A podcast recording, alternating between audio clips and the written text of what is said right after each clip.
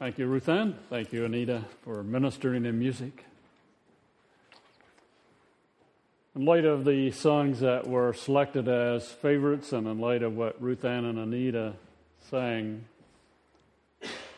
life is lived in a trial, difficulty infested world. Christ came into a trial, difficulty infested world. Let's consider 2 Corinthians chapter 12, verses 1 through 10. And as you're turning there, keep in mind the context of the passage. That Paul, basically in 2 Corinthians, is defending his apostleship. And the entire book is centered in Paul defending his apostleship. He says other things, but still defending his apostleship very, very strongly, particularly in chapter 10 and verse 1 through chapter 12 and verse 10.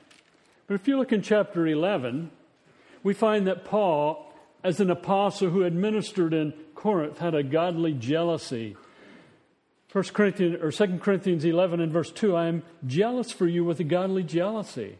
I promised you to one husband, to Christ, so that I might present you as a pure virgin to him. He was jealous over the believers in Corinth. Jealousy is a good thing in marriage, in the relationship of those who bring someone, the one who brings someone to Christ and those he brings to Christ. Notice in verses 4 through 6, he issues a warning of chapter 11.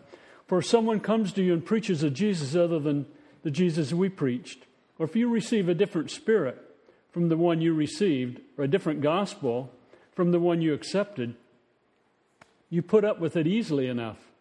But I do not think I am in the least inferior to those super apostles. I may not be a trained speaker, but I do have knowledge. We have made this perfectly clear to you in every way. Paul again defending himself. Notice what he says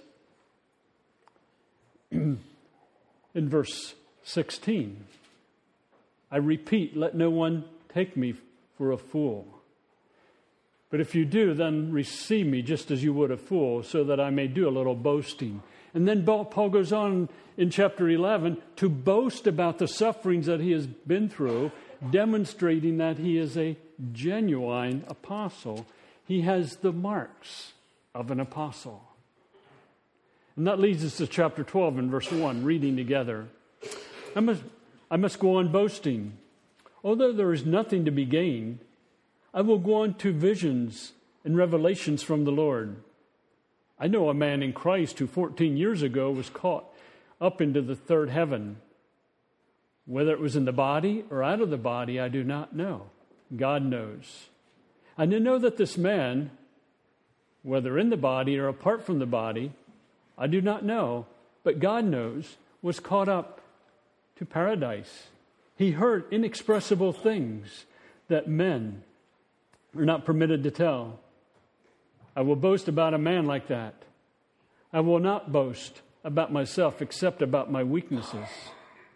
Even if I should boast or choose to boast, I will not be a fool because I would be speaking the truth. But I refrain so that no one will think more of me than is warranted by what I do or say. To keep me from becoming conceited, because of these surpassing great revelations, there was given me a thorn in my flesh, a messenger of Satan to torment me. Three times I pleaded with the Lord to take it away from me. But he said, My grace is sufficient for you. My power is made perfect in weakness. Therefore, I will boast all the more gladly about my weaknesses, so that Christ's power may rest on me. That is why, for Christ's sake, I delight in weaknesses, in insults, in hardships, in persecutions, in difficulties. For when I am weak, then I am strong.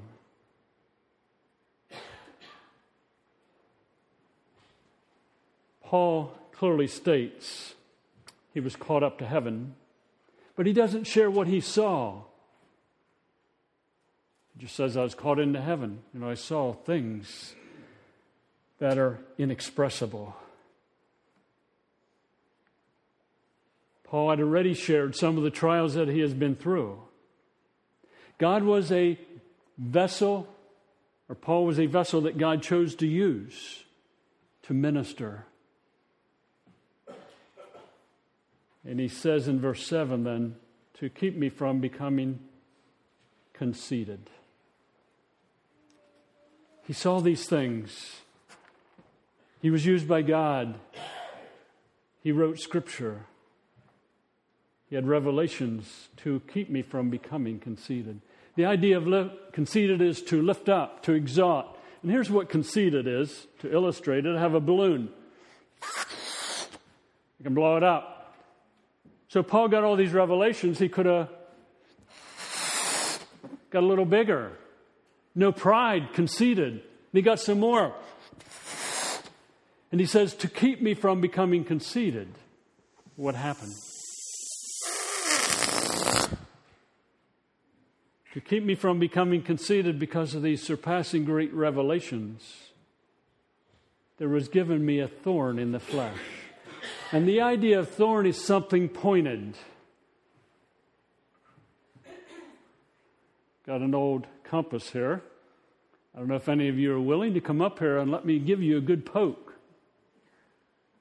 Paul says, to keep me from becoming conceited because of these surpassing great these surpassing great revelations, there was given me a thorn in the flesh. He doesn't state what the thorn was. Some people think it was his eyes, some people think it was a relational difficulty.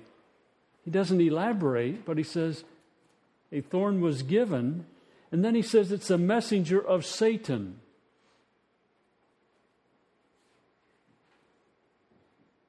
Is this a case similar to Job? Is the Lord using Satan's desire to get at Paul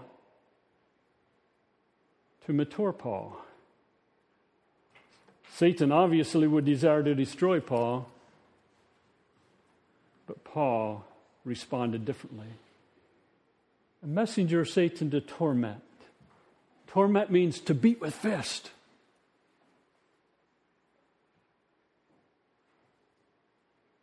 to be treated with shame, to be treated with disgrace. So, this messenger of Satan, a thorn in the flesh, was given to torment me. What does Paul do? I think the same thing most anyone would do. Three times I pleaded with the Lord. So, whatever this thorn was, he goes to the Lord and said, Lord, how about taking this away? A second time, and a third time. And the idea of pleading or pleaded means to persuade, to beseech, to be animated. Remember years ago when I had some physical trials and I went to the doctor and the doctor said, Well, we're going to do a spinal tap to make sure there's nothing going on you know, in your spine and your brain. And they did a spinal tap and they told me to lay still for four hours, which I did. I came home and they said, take it easy that night. And the next morning, well, I get up the next morning and I started to get a pounding headache. And I said to Ruth Ann, something's got to be done. So she called the doctor, and when the doctor called back, he said, The spinal tap is leaking. Your husband is using, losing spinal fluid. Nothing can be done, just lay flat. And at one point in time, I was laying on the bed in our bedroom at one end of the house. The kids were younger then, and one of them opened the refrigerator door and closed it. And when Ruth Ann came back, I, with great desire, I said, Honey, you got to get the kids out of the house. I can't stand them opening the refrigerator door. It just hits me that much harder. And I was pretty adamant about that as much as I could be. That's what Paul is doing. He's pleading, persuading with the Lord to take it away, to remove it. He pleads three times. But the contrast But he, the Lord, said to me, My grace is sufficient for you. My power is made perfect in weakness. My grace is sufficient. We're talking about a present tense. We're talking about that which is enough. We're talking about that which makes it possible to be contented and to be satisfied. My grace is sufficient for you. I will give you what you need to be contented, to be satisfied. Not going to remove the obstacle, not going to remove the thorn, but my grace is sufficient. My grace is sufficient for you. He goes on, my power, my power. The idea of power is to be absolute, to be able, to have authority, to be omnipotent, the one who is all powerful. The Lord is saying, My power is all that you need because my power is made perfect.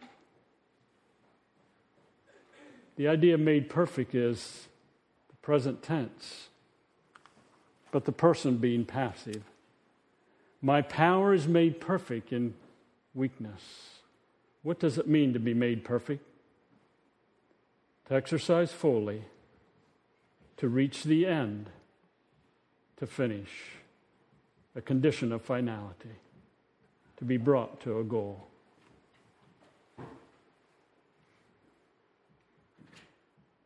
Paul says, Lord, remove it, remove the thorn. The Lord says, No, my grace is sufficient. My power is made complete.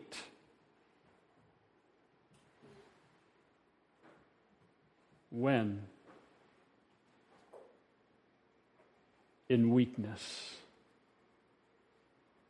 There's no need for power from God if we can handle life. Paul says, My power, or the Lord says, My power is made perfect in weakness. The idea of weakness is a deficiency in strength, helplessness, to be inefficient, to have feebleness. Remove this, Lord. And the Lord says, No, my power is made perfect in weakness.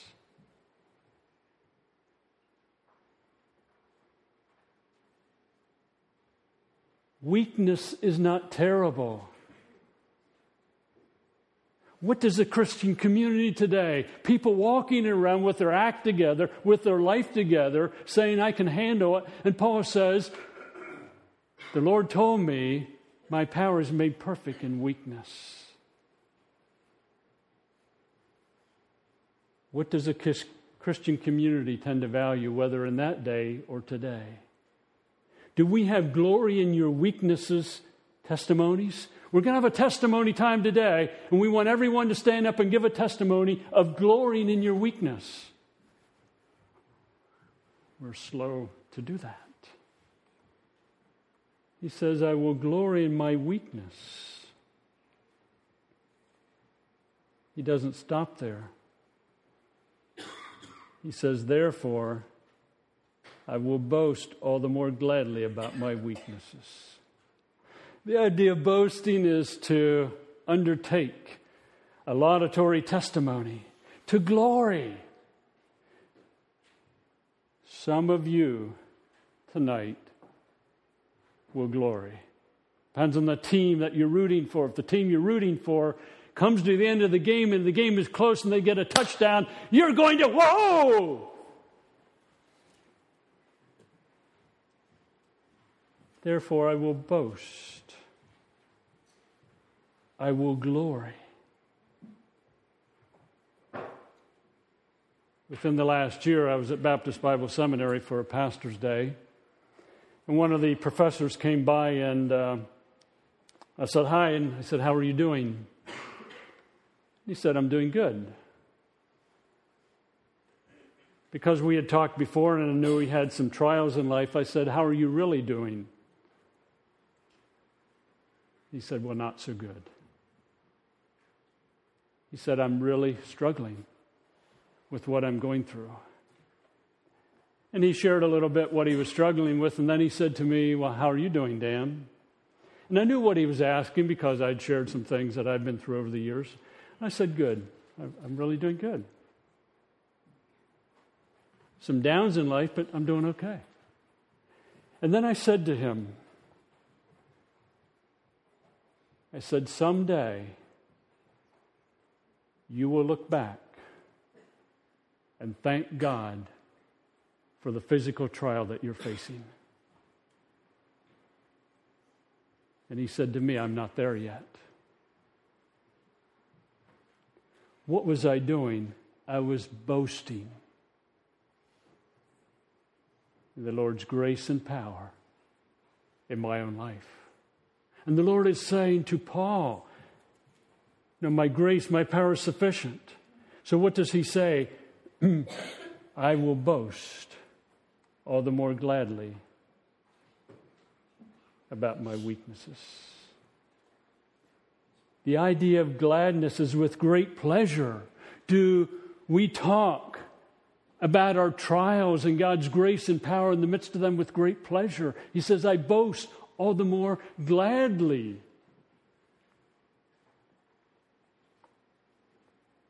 About my weaknesses, my inefficiencies, my not being able to accomplish something.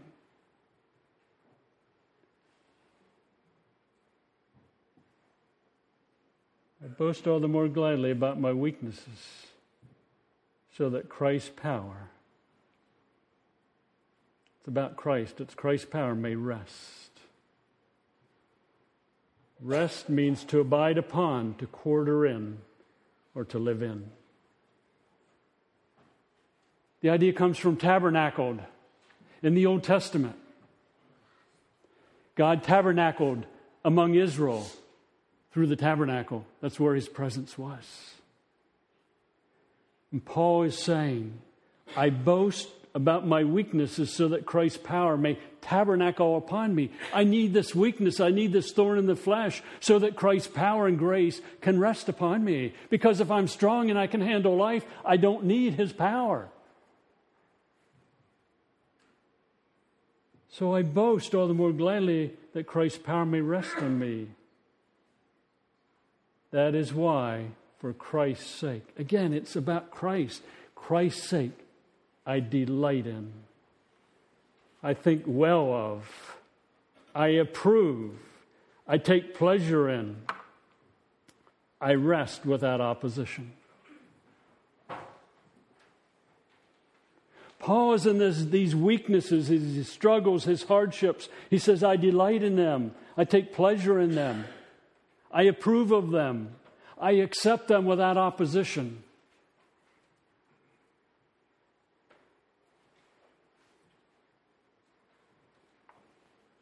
I delight in weaknesses.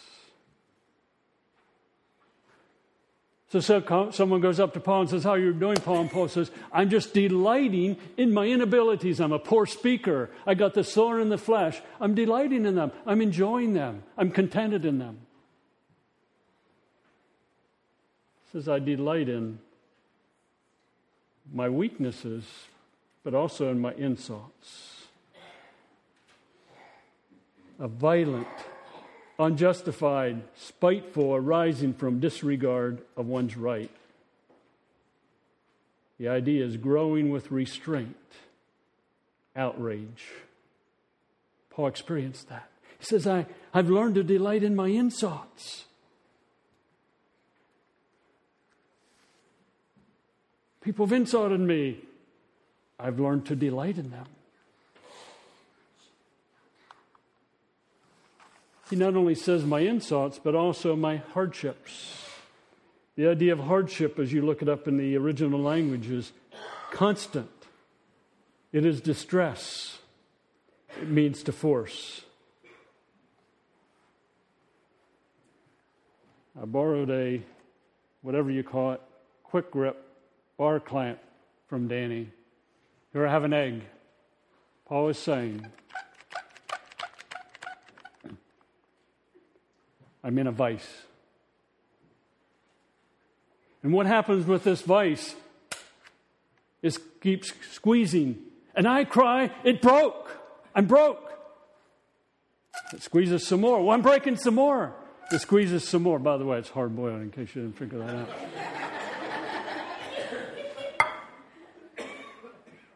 Paul says, This is what I glory in. It's what I delight in. I delight in persecutions. The idea of persecution is being chased after, to put into rapid motion, to pursue. He's being pursued, he's being chased after. He says, I glory in that.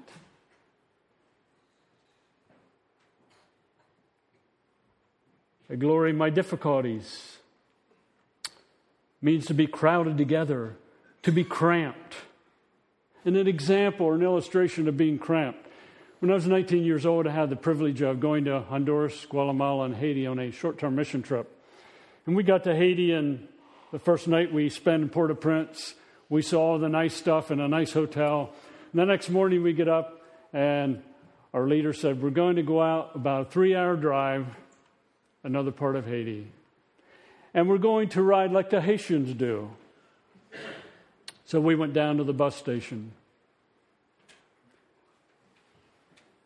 And I looked at the bus and I thought, I'm not sure I want to ride in the bus. But we get in. I sat down. I thought, well, some room to move around here. And they squeezed and squeezed and squeezed and squeezed. You couldn't even move your arm. Then they packed the top full of all kinds of stuff, and people rode in the top of the bus. And we sat like that for three hours. We were in difficulty, we were crowded together. Paul says, In my difficulty, what do I do? I boast all the more gladly.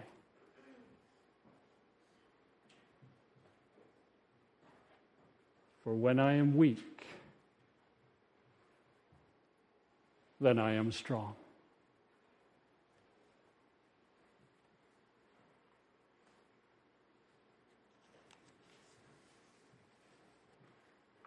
do we glory in our weakness? So many times we want to be fixed. And we pray to God. Good. But do we stop and listen to what God says? Paul asked three times, and the Lord said, I'm not going to fix you. So, what does Paul do? He glories in God's grace, in God's power. He takes delight in his weaknesses, in his difficulties, and so on. And if you look at some 15 to 20 other parallel passages to this passage, you will find that God sometimes fixes.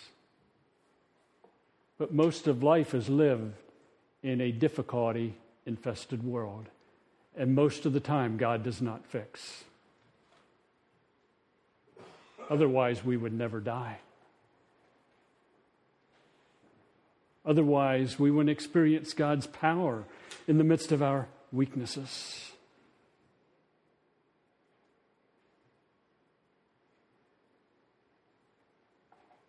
Do we accept trials and difficulties as part of living in this world. About a half hour to go yet, but I'm not going to go that this morning. But next Sunday, we want to take this passage and a couple parallel passages. How do we live in trials? When do we stop asking God to be fixed when that thorn comes? How do we even pray and if God says no, how should we respond? Now, close with an example. Not so much anymore, but for quite a few years after my skull tumor was removed, I was asked over and over again Dan, are you praying for God to heal you? I said, No. I'm not praying for God to heal me. Well, why not? Because God doesn't want to heal me. He wants me to live with the consequences of what I had. Did I ever ask? Yes. The answer was no. So I quit asking. I can glory in His grace. Paul didn't ask and ask and ask and ask and ask. He asked, he apparently listened, and God responded, and God said, No, I'm not going to fix you. So he gloried in his weaknesses, in his struggles, and so on. Take this passage and read it, ponder it, along with some parallel passages we'll consider next week. God wasn't a, or Paul was an apostle. He demonstrates it and how he responded in his suffering. Let's pray together. Father, in the midst of difficulty, it's natural and normal, and I think we should go to you in prayer and ask. As we'll find next week, difficulty is not what eternity past was like, nor is it what eternity future will be like. But it seems to be reality here on this earth more often than not. So as we read a passage like this, may we, if we are not fixed, learn to glory in our weaknesses and our insults and so on. To rest in your power and your grace, allowing you to work. Father, we don't want to merely understand this passage. We want to understand Paul in the context, but also to live it out in our lives. For it's in Christ's name I pray. Amen.